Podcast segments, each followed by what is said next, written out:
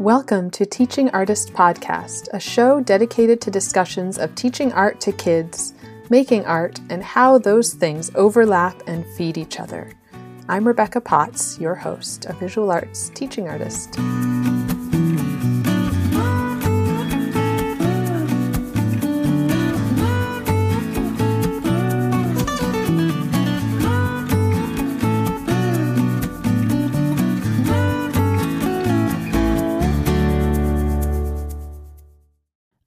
Note before we jump into this week's episode.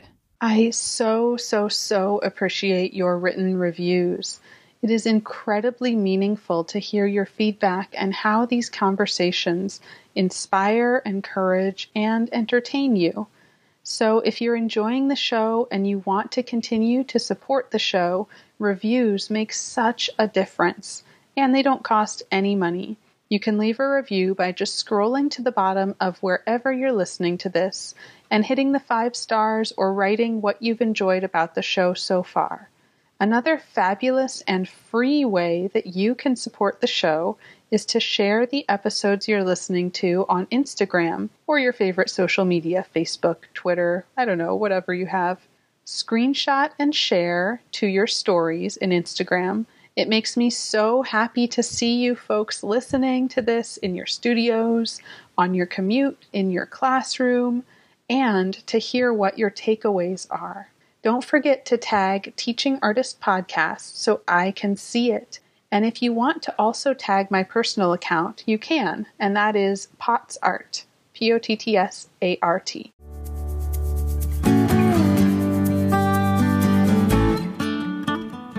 I'm so impressed with Alicia Mernick's ability to so concisely and eloquently share knowledge about anti-racist pedagogy and critical multiculturalism. If you're not following her on Instagram, go follow her at Ms. Mernick Art, and I will link that in the show notes. She talks about how she's not only been through an incredible graduate program combining social justice education, critical race theory, and contemporary art, but has also been in the classroom putting that education to practical use for 10 years. This semester, she's freelancing while mothering her toddler and using her teaching skills to share her knowledge with other educators. Alicia gave some great author recommendations and an incredible resource list, and all of that is linked in the show notes and on the blog. Alicia Mernick is a visual art and social justice educator based in Los Angeles, California. She holds her MA in art education from NYU and has been implementing liberatory critical arts pedagogy in the K-12 classroom for over a decade. Mernick is a queer, Muslim, mixed-race woman whose commitment to equity work is both personal and political. She says, "I believe in art making as an intellectual activity, which reflects as well as shapes our world. I specialize in using contemporary art and inquiry-based instruction to teach students about identity, social justice, anti-racism, and civic engagement. I believe strongly in cultural pluralism and liberatory pedagogies, and am committed to decentering whiteness in visual art education." I am here talking with Alicia Mernick, and I am so excited to have you on. We've kind of connected through Instagram, but I would love to hear more of your background and your journey into art and into teaching. Yeah, well, thank you so much for reaching out to me and for having me. I savor any opportunity to talk about art education. So this is fun. God, that's like a really big question. My journey to teaching.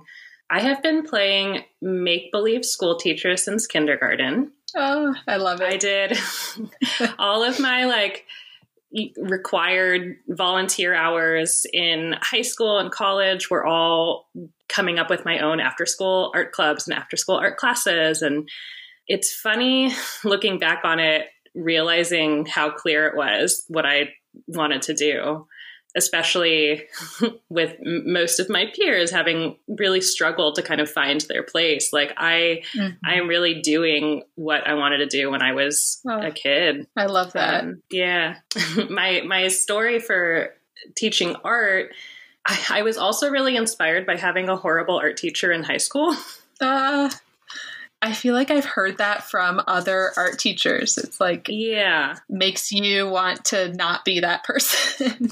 Yeah, I felt so limited and shut down in that class. Mm-hmm. And we did things like knit pillows and just very kind of crafty, kind of mindless, fun work, but it felt very meaningful or meaningless. Mm-hmm. Yeah. So that has actually inspired me quite a bit. I don't want to get too negative, but yeah, it was a big motivator for sure. And then were you also like making your own art outside of wanting to teach art? Yeah. My undergraduate was just studio art. Mm-hmm. And I feel like I have always been an artist in the way that we tell kids that they're all artists. I was always choosing that way to entertain myself and express myself. And I always loved going to museums, and I loved any art class that was available at our community center. I was there. And my college experience, I studied painting and drawing, and I was good at it, but at some point, I guess I kind of realized I didn't really want to try to make a living as an artist. Yeah. And I was very thankful that I wanted to be a teacher. Also, I did an internship with a working artist in New York, and through that experience really got to know the gallery circuit and the fundraising circuit, and, going to very wealthy people's mansions out in the Hamptons and being incredibly polite to rude people to try to get them to fund like the moving expenses to move these canvases to the gallery show. It was so businessy. It really, really turned me off to that part of my dream. Yeah. Yeah. And was that, you talked about wanting to be a teacher since you were so young. So I guess I'm curious where like majoring in studio art came in instead of just like going straight into teaching. That is a good question, actually. I was just really good at art, and I wasn't actually good at the rest of school. I had an undiagnosed learning disability. I had an auditory processing disability, what they're now coolly calling invisible disabilities. So I really struggled in school. And the one area that I was always kind of proving myself as capable was art class. And so my parents are really very kind of like funky hippie types. He said, you should study art. And I thought, no parent in history has ever told their kid to major in art. I'm going to do this. I have to do this. And it worked out. It was great. I wouldn't want to teach anything else. This is 100% what I think is like the best thing that you can do with your life is create things. And I loved studying art. I loved all that experience, and I still love making it when I have time. Yeah. Which is rare now. Yeah. Do you feel like having, like being diagnosed with those learning disabilities, like that was sort of a turning point for you? Like did it feel like somebody's acknowledging? Like it did. I was previously under the misconception that I was just lazy and I don't know, like resistant in class, because that's what I was hearing from all of my teachers. Right. And I didn't get diagnosed until college. And in college, I got the accommodations and the understanding and the empathy. And I was just so frustrated that I had been misunderstood in that way. Mm-hmm. I do think, going back to teaching, like I tell my kids on the first day of class this about myself. And I tell them my accommodations, and they're all very like cool about it. Yeah. And I like to think that it's making my students with disabilities more comfortable too. Yeah. Yeah. And that was kind of the follow-up. Like if you feel like it impacts your teaching or makes you maybe more aware even of the potential, like invisible things going on. Yeah, for sure. Absolutely. I you know, in addition to having the disabilities, like I was just a really, like a lot of young artists are, I was a really unhappy teenager. I was so pissed off about how, you know, how screwed up the world was and how I didn't want to, you know, I don't want to just grow up and participate in this machine. And, you know, I was so angsty. And when I have students now that are, you know, struggling with depression or emotional disturbances or disabilities, I absolutely get this, like, you know, they earn a little special spot in my heart where I see myself and I see the authenticity of their struggle. Like they are not just using it as an excuse to turn in bad work or to, you know, play video games instead of doing their homework. Like I believe in these challenges for kids. Yeah. Yeah, absolutely. I feel like having those experiences is so important for teachers. And if you haven't had them yourself, like somehow figuring out a way to sort of understand that. Totally. Yeah. And kind of along those lines, I feel like I've just been so impressed with how you are able to concisely, in some ways, synthesize these really big, tough ideas about how to teach, you know, be an anti-racist teacher, teach, you know, critical multiculturalism. I feel like they're complex, difficult things to kind of wrap your head around. Yeah. In some ways, but the posts that you've been putting out that are just, I feel like you have a nice way with words and kind of simplifying it. I'm a teacher. Yes. I'm a teacher. I sound like one right now. No, it's funny. So I have a lot to say. Yes. One, I'm not working this semester, and it is because arts are always the first thing to get cut during a crisis. And because of COVID, you know, there's nothing I can do, at least not full time. I've been picking up a lot of part time, like DEI work and writing gigs and little things. But basically, other than those little things and keeping my toddler alive, I have a lot of extra time. So in order to feel like productive in this moment where I'm watching the rest of the world, you know, how do I help? How do I become an activist? Like, what can I do right now? Like what I do is teaching. And so if my avenue right now for teaching is the internet, that's what I've been doing. So I love the posts, thanks. The content of the posts though are a reflection of just the really kick-ass education that I got.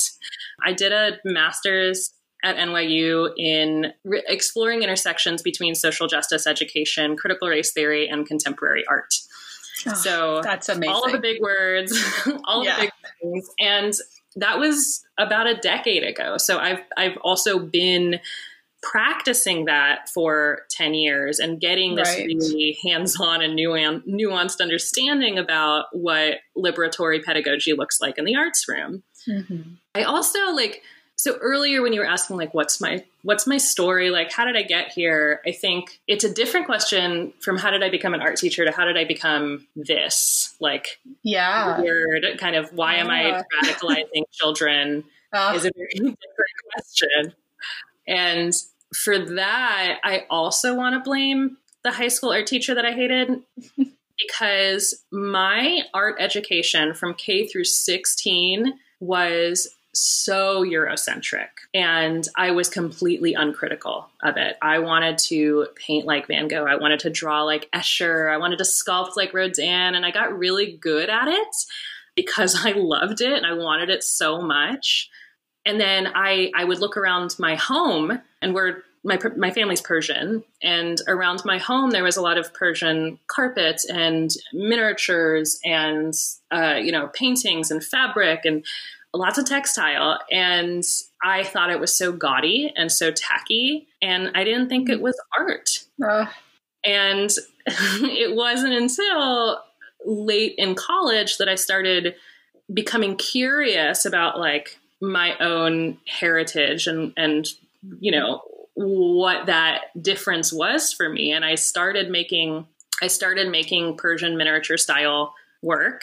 and getting very deep into kind of like my self-discovery and figuring out that Persian art actually is incredibly complex and beautiful and technically fabulous and all of the things. Yeah. And that feeling of knowing how much my high school teacher, like, unconsciously and completely inadvertently made me hate myself and hate my culture and think it was tacky. Like, that is right. A harm. That's a harm. I really, really wanted to flip that on its head in my classroom. Yeah. So follow up to that is sort of, how do you do that? And how would you, like, what would your advice be for art teachers? How do I do that? I know that could be like so this whole talk, books and books. Books and books. It might be. It is books and books. So maybe I'll start with that. Is maybe some suggestions. Yeah. Paolo Freire, Pedagogy of the Oppressed, Liberatory Pedagogy. Like, it is all there. It is all there for how to teach in a way that is empowering and uplifting without being a savior. Yeah. Bell Hooks builds on critical pedagogy, but incorporates her experience as a Black woman artist. Yeah. Lisa Delpit, Maxine Green, Carl Jung, believe it or not, has really influenced my teaching practice. Yeah. So I say, like, the biggest advice I have is just read. Yeah. And I know that's, people don't want to hear that because it takes so long. We have the time. There's audiobooks. There are audiobooks. There are. Yeah. It still takes time. Yeah. And nobody can say it better than the OGs. I really feel that. That said, how do I do that? I start my class off first day of school. I ask the kids to list all of the artists that they know, and I write it on the board. And then I ask them what these names on the board all have in common, and they are, without fail, 95% dead white men. Yep. So we takes a little bit of polling, but they identify that it is European, from the past, and all men. We'll maybe get like Frida Kahlo in there as the little like token, right? Or like Georgia O'Keeffe celebrity. Yeah, no, not even. My kids never say her. I wish. Oh. She was the one woman I knew as a kid, like as a teenager. Totally. Her work's beautiful. Yeah, I love her. Still love her. Still but love there her. There are a lot of other women that make art. There are so many more. So I do this exercise with the kids, and then I like ask them to break into small groups and just reflect and discuss. And then I pull it back to the whole class, and we have a big conversation. And that's my like first day of school. So I'm really setting the tone there, that there is an awareness of how Eurocentric our art museums and art history and art education is. And I tell them, I promise you that I will not continue to do this to you. And then the rest of the year is primarily contemporary artists of color. Yes. Mostly women and queer persons and gender nonconforming persons, and, you know, all of the things, because I don't want to teach them anything they already know. Yeah.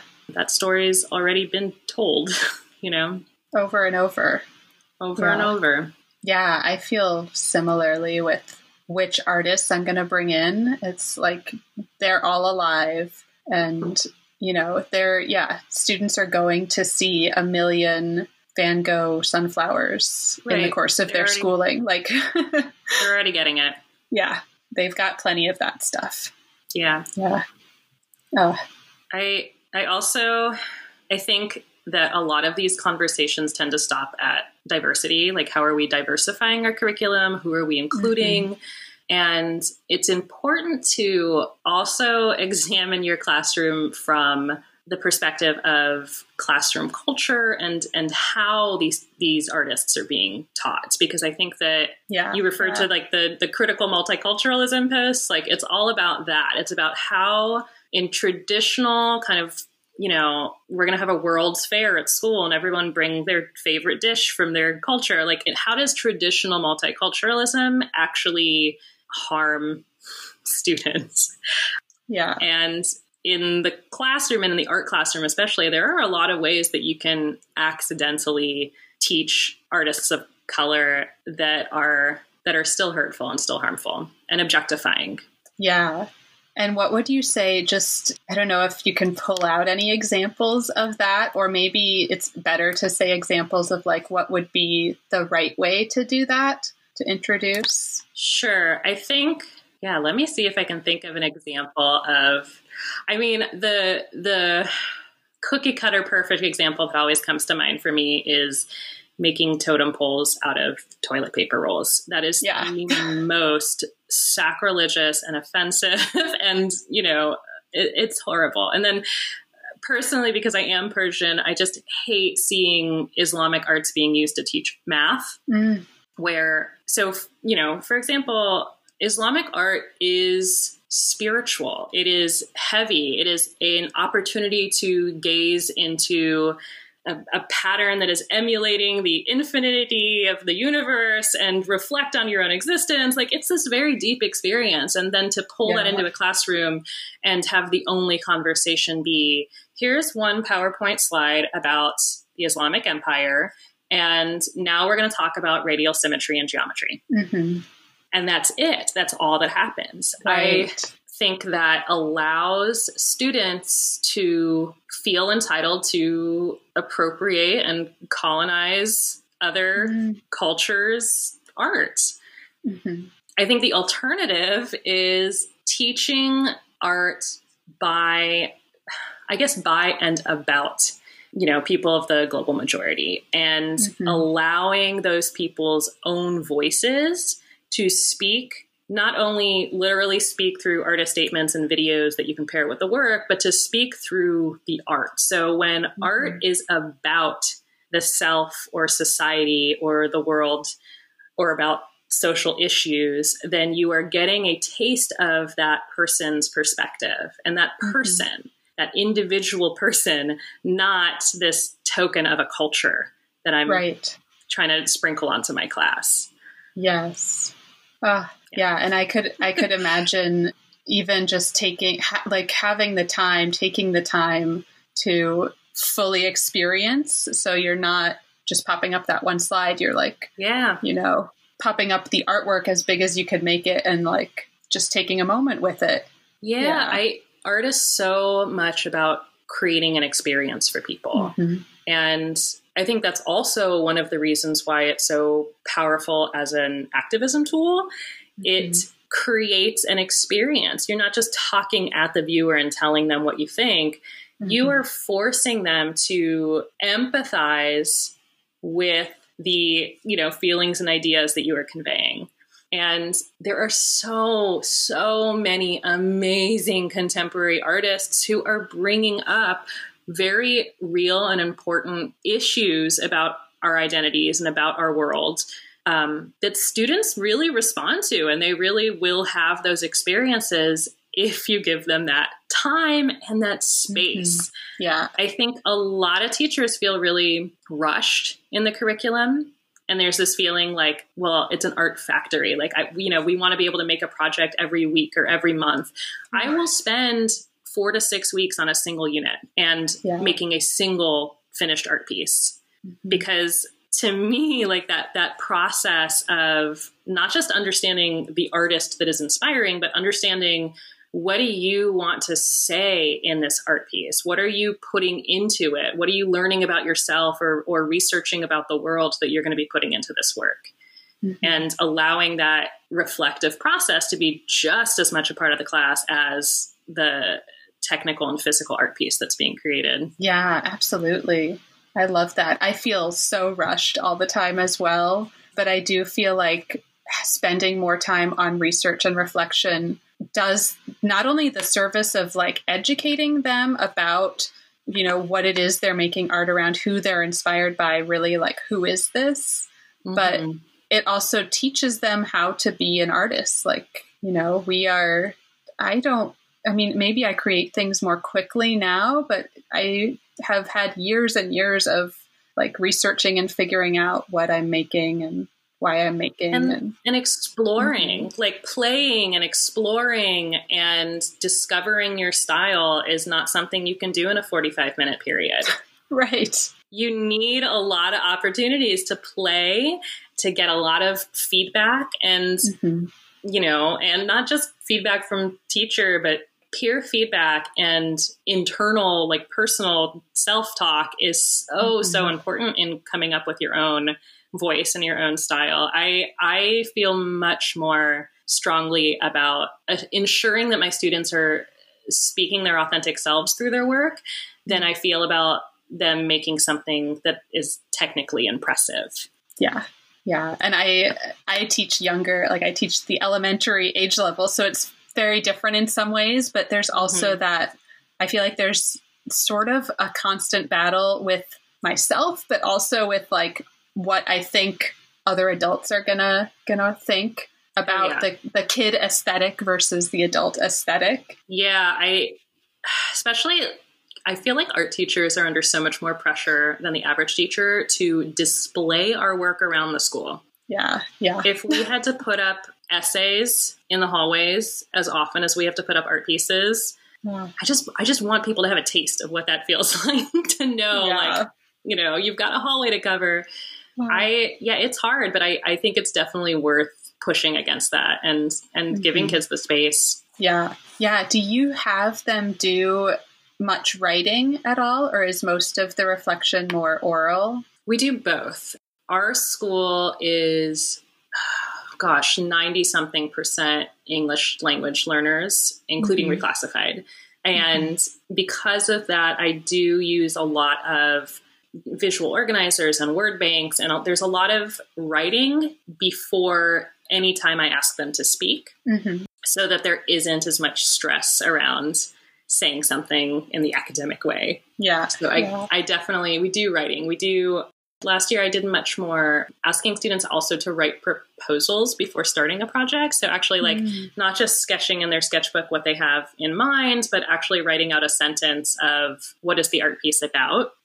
So they can start figuring out how to express that idea through words. And then often that written proposal, you know, evolves and expands as they're actually working on the art piece and will be quite different from what their artist statement is at the end. Yeah. Yeah. But I love including writing. It definitely, it's a really good teaching tool. It's really good for structured kind of like self-talk and opportunities for students to turn to each other and talk, like having that action item, I guess, helps structure the artistic process for how to reflect and judge one's own work, and also how to like turn that into goal setting instead of just criticizing oneself. Right, right. Man, I think I need to take a class with you. I'll send you my handouts.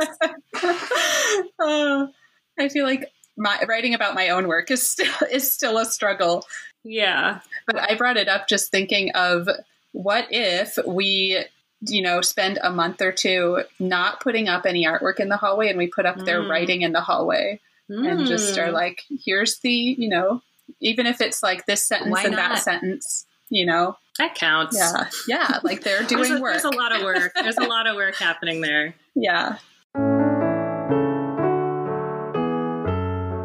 I am jumping in here to remind you that there is a little less than a month left to apply to our winter juried exhibition.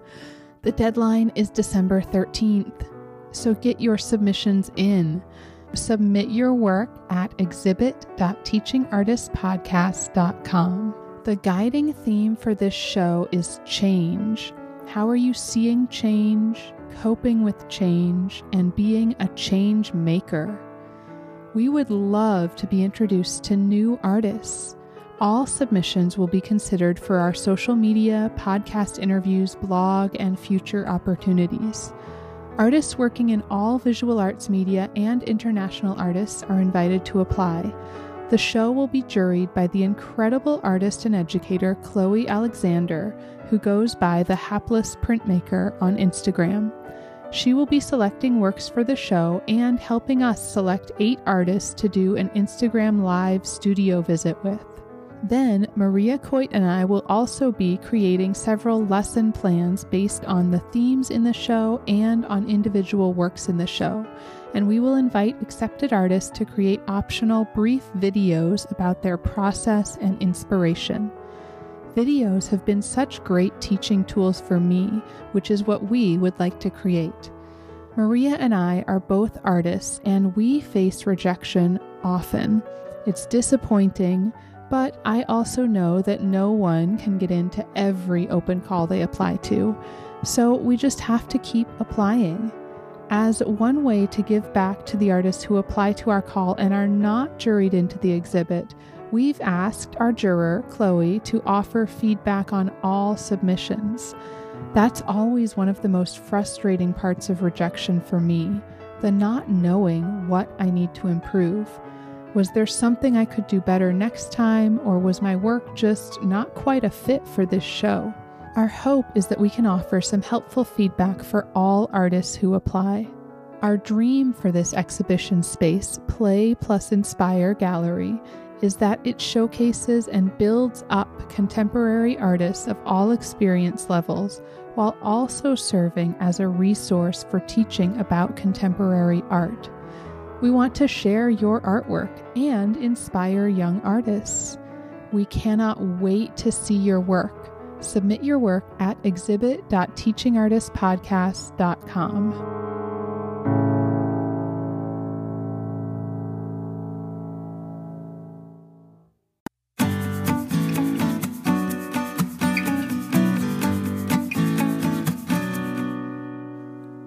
I would love to get more into your artwork as well and hear about your own work. Sure. So I touched on this very briefly earlier, but my first series of artworks that I made that really felt like my work instead of just emulating some European master I was in love with, I did a series of Persian miniature style paintings about my own bicultural identity.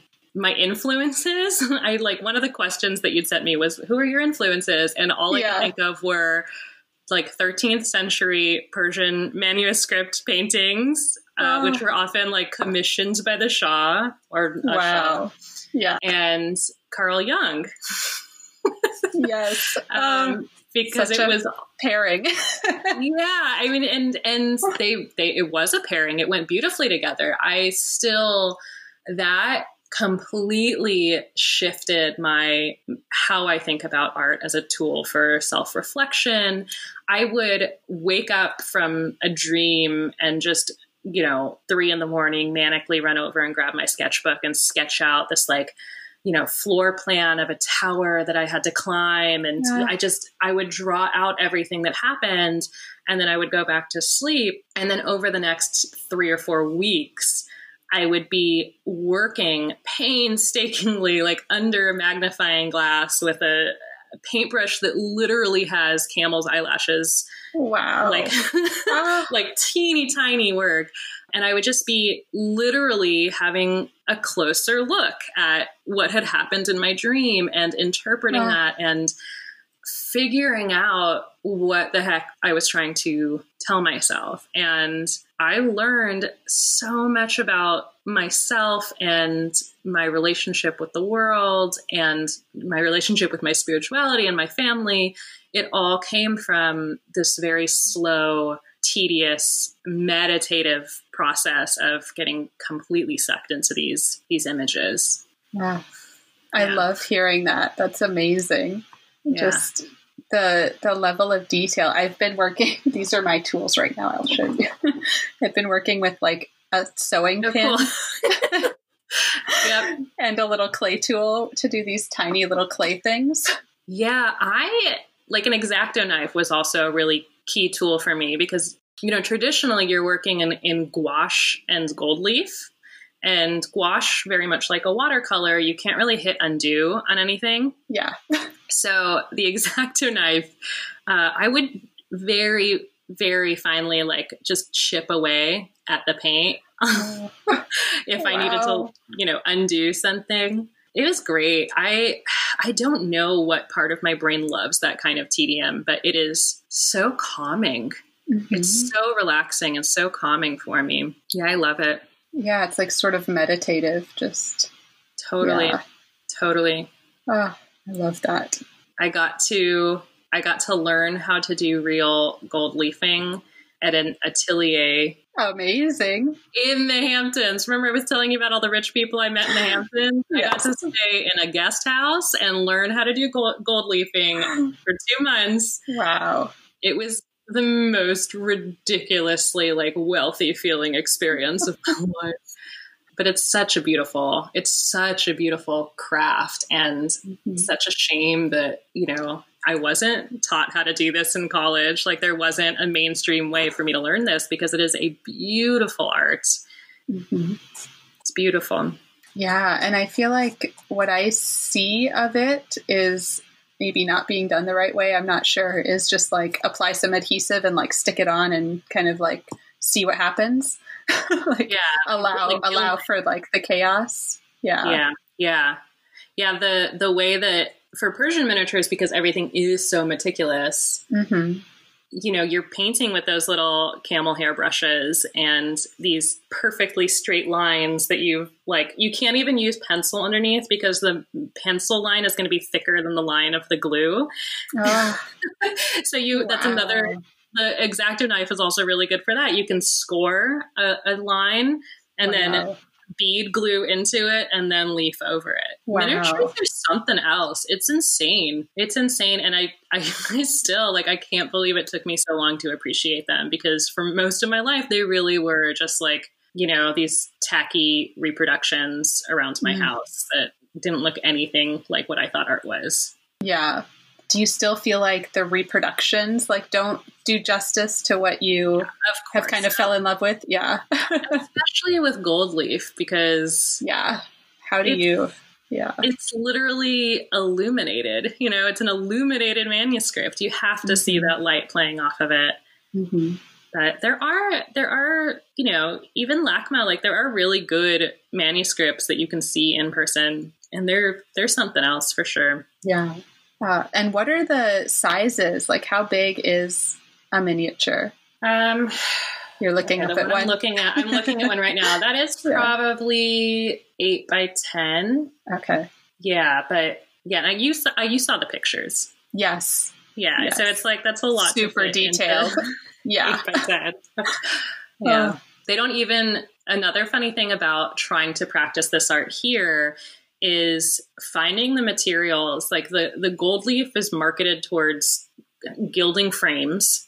Mm-hmm. The magnifying glass that I ended up using was this like, you know, like this arm that would attach to the table, and this huge magnifying glass would come over, and it was marketed for people who do like dollhouses and dollhouse furniture. Mm-hmm. Yeah. So like those are the versions of miniature art in the US are like, let's make tiny versions of our houses. Right. It's just more, it's like mini capitalism, just more of that. It made me think of, my mom did jewelry when I was little, and she had this thing you would put on your head and kind of bring down like glasses that were magnifying glasses. That sounds cool. Which might be helpful. Yeah. It looked kind of ridiculous. But it was great. Meant for like faceting stones, I think. Yeah. That's cool. Yeah. I like dorky stuff. Like it reminds me of like Honey, I Shrunk the Kids, like that kind of headset. Exactly. Yeah, totally. Yeah, that could be something. Get one of those and then you do some portraits of yourself wearing it. I just went off on this, like trying to remember, why am I thinking of Garth in Wayne's World? Like there's a scene where he's wearing something like that, but what was it? Maybe he's in a tracksuit. Okay, this is too far. We'll have to. Now we'll have to look it up and find it later. I'll rewatch it. It's about time. I like to rewatch Wayne's World every few years. It's time. Keep it fresh. Yeah. Okay. The other kind of direction I like to just hear about within your own art is like sort of the business side of it, and whether you like show or sell your work and how you do any of that. Any tips on that? Okay. Stuff? I I haven't shown work in a decade since I started teaching full time. Yeah. And I am very happy with that. The experience that I had in New York, it wasn't even my art. I think maybe it would be even more hurtful if it had been my art to have to participate in that gallery scene. It just, it just wasn't my scene, man. Yeah. I couldn't hang. I couldn't handle it. So today I make arts, but it is very much for me and for that process and for that experience. And I have, it's not even that I gave up on trying to show art. I just one day stopped wanting to do it. Yeah. Do you feel like it would ever come back? Like you would ever want to again? That's a hard question to answer. That is a really hard question. Oh, I can't predict the future. I don't know what's going to happen in my future, but I will say that the excitement and fulfillment that I'm getting from teaching is greater than the excitement that I was getting from showing art. Mm-hmm. And so in terms of just picking priorities right now, I'm a convert. I came over. I am now a teacher's teacher through and through. Yeah. I don't think I'm ever going to stop making art. Right. At all. And do you feel like making is sort of integral to your teaching? That's another good question. I think making art is integral to being a good person.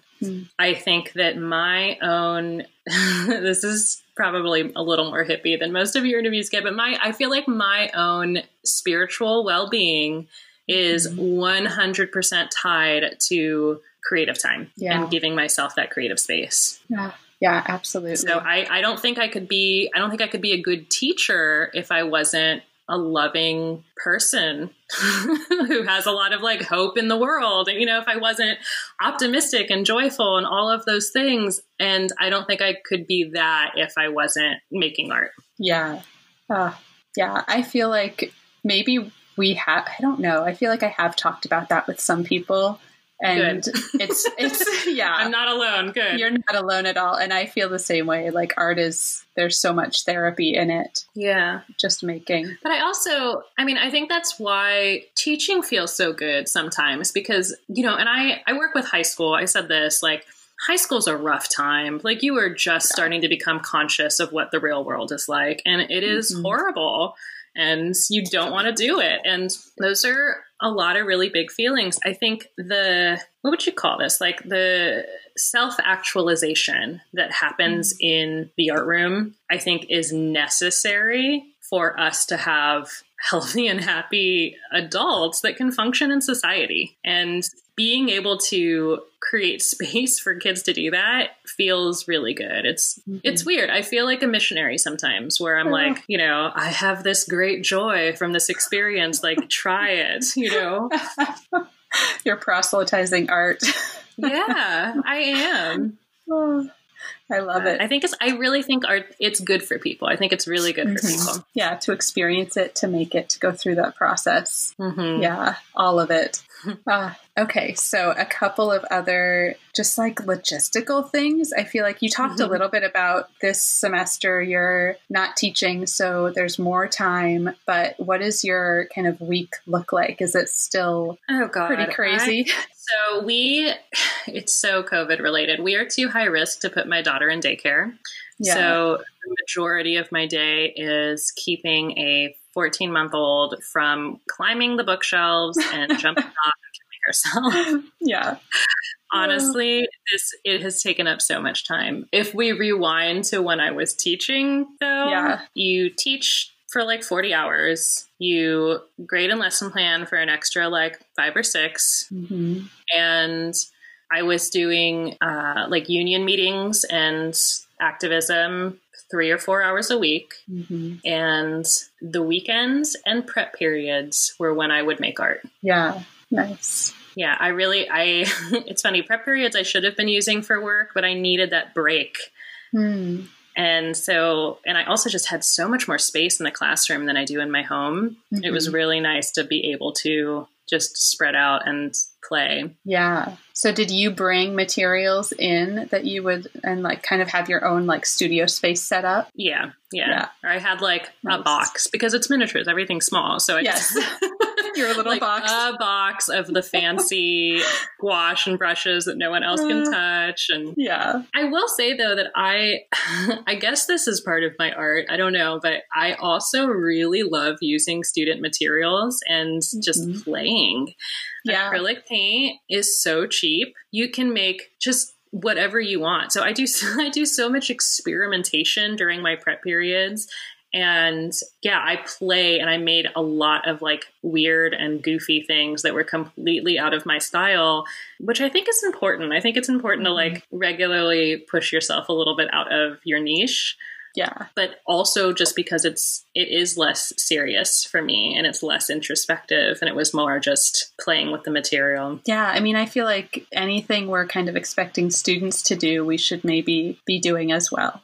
So totally. 100%. All of that play. 100%. Yeah. And would you also ever like be creating alongside students? Like if they're kind of in the flow? Yes, yeah. Totally. All the time. During my Art One classes, I am constantly on my feet, rotating the room and kneeling down and checking in with kids, and also just a lot of chatting and talking. I think a big part of my teaching style is building community and being collaborative, and, you know, showing that like love and respect for whatever, you know, whatever they're doing. And so I would be very, very present during those classes. But for my Art One class, where everyone just gets in the zone completely, knowing what they are doing for, you know, half of the class period, I totally, like I sit down and I just play with them. Yeah. And I feel like that's good for them to see as well. Yeah. Yeah. For sure. Just seeing their teacher is also an artist and also interested in like doing the same things that they're doing. It's interesting that also an artist, I used to bring in my paintings, my little ones. Yeah. The little guys. Yeah. I used to bring in my paintings more and actually pass them around the class. And in just thinking about this now, I realized I didn't do it last year. I didn't show the kids what I was making. That was a real oversight. I feel like I missed an opportunity. Next time. Yeah. Next time. When you're back. Yeah. There's always room for like fixing anything. Yeah. Yeah. But I think, I mean, you're right. Like you can't ask students to do anything that you're not doing yourself. And I think that includes the emotional like vulnerability and emotional poignancy of being your whole self in the classroom, and showing them work that is serious and important to you. And, you know, similarly, like I show my kids family photos, and I talk about my mom all the time, and I cry in class, you know, I think if you want them to be full and authentic people in the class, like you have to do that too. Yeah. So much relationship building there. Yeah. Yeah. And I feel like that's super, super important, especially it's always is, but right now. Yeah. I'm a very social person, and quarantine is tough. It is so beyond like boring. There are so many different parts of myself that are just unsatisfied. And I know that that's a universal experience for everybody who's spending most of their time in the house right now. But yeah, I miss being surrounded by 35 screaming teenagers. I really do. Yeah. I feel like I'm such an introvert at heart, which I say as I'm like running a podcast, but I really am. Like, I feel very comfortable kind of hiding out in my studio, but I see my daughter and like the students that I still have contact with at all, just in such need of human contact and connection. Yeah. Art's good for that. Yes. It's a shame that it's always the first getting cut. So frustrating. I feel like that could also be a big discussion. Yeah. I'm teaching now, but it's in a very different way. And the schools I was working with cut art as well. So yeah, it's like the very first thing on the cutting board. It's ridiculous. It's It's ridiculous. Yeah, that's a whole other podcast because I also have a lot to say about the equity issues around that. Yes. How when budgets are cut, like, and art gets cut, like, that's not affecting every school in the country. Right. That's affecting the, quote, struggling schools. Yeah. For some reason, they don't need art. Like, no. I mean, that's, and not to be the social justice conspiracy theorist, but I feel like that's a little intentional that the arts are not prioritized in, like, underserved schools. And I think it's because art education makes you a creator more than a consumer. And we empower certain stratas to create, and everyone else is expected to follow and assimilate. And, you know, I know that that's very abstract, but it is a larger trend in our country's history that we have, like, a cultural hegemony, and that reinforces class dynamics, and that reinforces the ability to oppress certain people. And I think that is really mirrored by funding inequities and opportunity inequities for art education. Yeah. And it's such a fantastic way of teaching critical thinking, which, you know, we don't want everybody thinking critically. Like, totally. I mean, look at the creative process. If you look at the creative process, or the, what do they call it, the design cycle, or, you know, you are basically asking students, identify a problem, ideate, like, come up with solutions. Get feedback on those solutions, try the solutions, reflect on your success, alter the path. And you just keep doing this creative, critical problem solving. That is social change. Like, that is praxis. That is how we address problems that don't have a single answer. You know, why aren't we prioritizing that? Yeah, it does. I mean, when I say it's like, because the powers that be don't want us to do that, it does sound like we're being conspiracy theorists, but it is true. It's true. I think, you know, if it's actually true. So I listened to this really good talk recently about just the history of the public education system. And, you know, the public education system is a product of the Industrial Revolution. Like, we wanted a quick and easy and super efficient way to get young people up early, following rules, and ready for the workforce. Yeah. Like, that is not an exaggeration. That is not a metaphor. Like, that's what the schools were for. And it was only maybe in the 60s that we started thinking, like, okay, well, what about the whole child? You know, like, let's do something a little bit more holistic. And then we stripped that all back in the 90s. Yeah. Ugh. So it's real. Yeah. Yeah, it's real. Then there's all of the, what was it? Some talk. We'll have to, like, find these talks as well to share. Yeah, yeah. You'll link them all. Yes. Link everything. But just about that, there's also those reasons behind the beginning of public education, why teachers are not paid very well and sort of disrespected, that it's like women's work, which is also a whole other issue. Absolutely. Absolutely. And I mean, this is not the space, I think, to go into my entire we should unionize all charter schools conversation, but that is another really, really big part of my life. Like, I spent 5 years on an organizing campaign where we eventually did win a union at our school. And yes, thank you. But I am just, it is so blatant the way that anti-unionism today is just mirroring and mimicking the history of class oppression over the last 150 years. Like, it is the same playbook over and over and over again. And yeah, I think any complaint, any issue that people have with their schools, get involved in your unions. You alone might be able to do something, but you with hundreds of people who agree with you can do more. Yeah. Yeah. And I feel like we're seeing it play out in really disturbing ways with the pandemic in places that are not unionized, that are forcing teachers to choose between their life and their livelihood. It's not okay. Not okay. We don't value art as a culture. We don't value education as a culture. We don't value, you know, love and spirituality. And I have a whole unit that I do. This is okay, teacher brain. I have a whole unit that I do on American visual culture, where I ask students to analyze advertisements and other instances of visual culture and come up with this like mind map of all of the values that are being represented. And then I ask them to create an art piece that is satirical of what you have just discovered. Yeah. And so they have to pick an American value to satire through like a parody or advertisement. And the conversations that come out of that unit are so phenomenal. I'm learning from them constantly. Mm-hmm. And it's connected. We, as a culture, like we have some work we could do on where our priorities are and who is in our universe of obligation. And we have a lot of work to do. Yes. To say the least. Oh, yeah.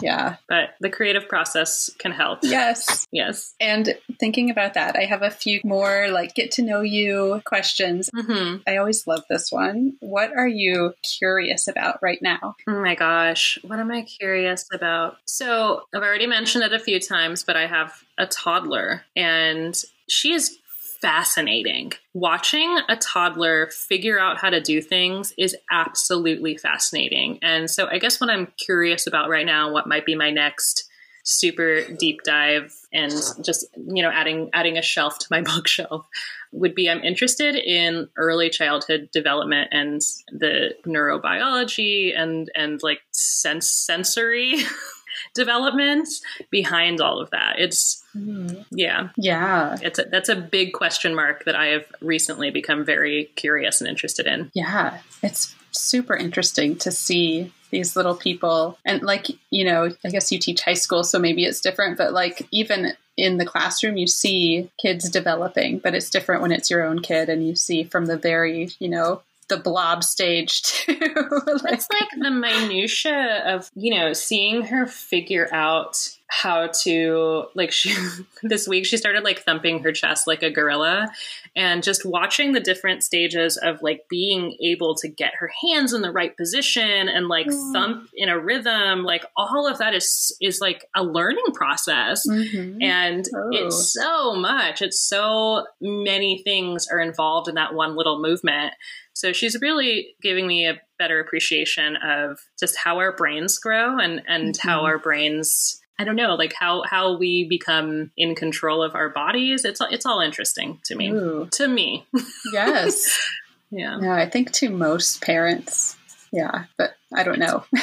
It's cool. It's yes, a pretty cool thing to watch. Totally. Okay. Fun little question. What is your go-to order at your favorite restaurant? Here's the thing. My favorite restaurants are super bougie places that I can only eat once every like couple of years. Yeah. But I eat a lot of Domino's. Yeah. So I know that's like, and my husband thinks I'm crazy because he will make pizza at home for me. He loves to make pizza from scratch. And, you know, every few weeks I talk him into like, let's just order pepperoni and jalapeno pizza from Domino's and he'll give in. And it is the highlight.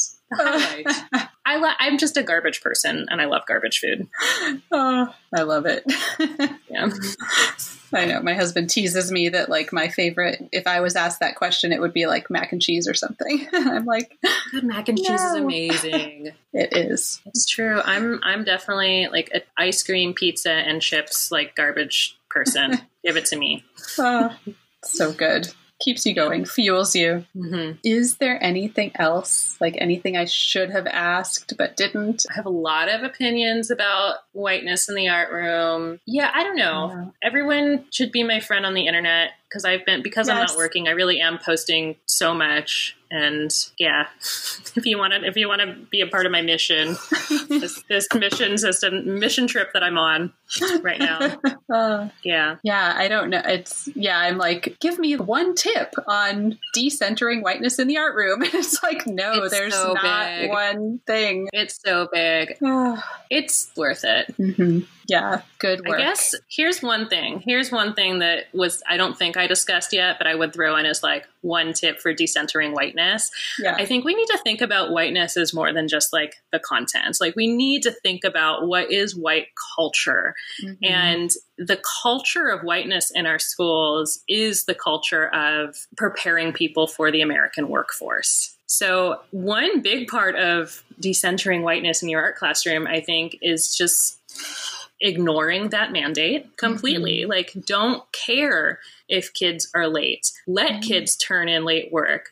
Let them be their whole selves in the classroom. Let them speak out of turn. Let them be equal partners in the learning. Let them choose what you should cover in your curriculum this year. Mm-hmm. Just find ways to break any of the expectations in your classroom that feel in the least bit oppressive, mm-hmm. because that feeling of oppressiveness, that feeling like this school thing is just a job that we all have to do. Like, I'm sorry, that's whiteness. Mm-hmm. That's white culture. And we don't have to do that either. Mm-hmm.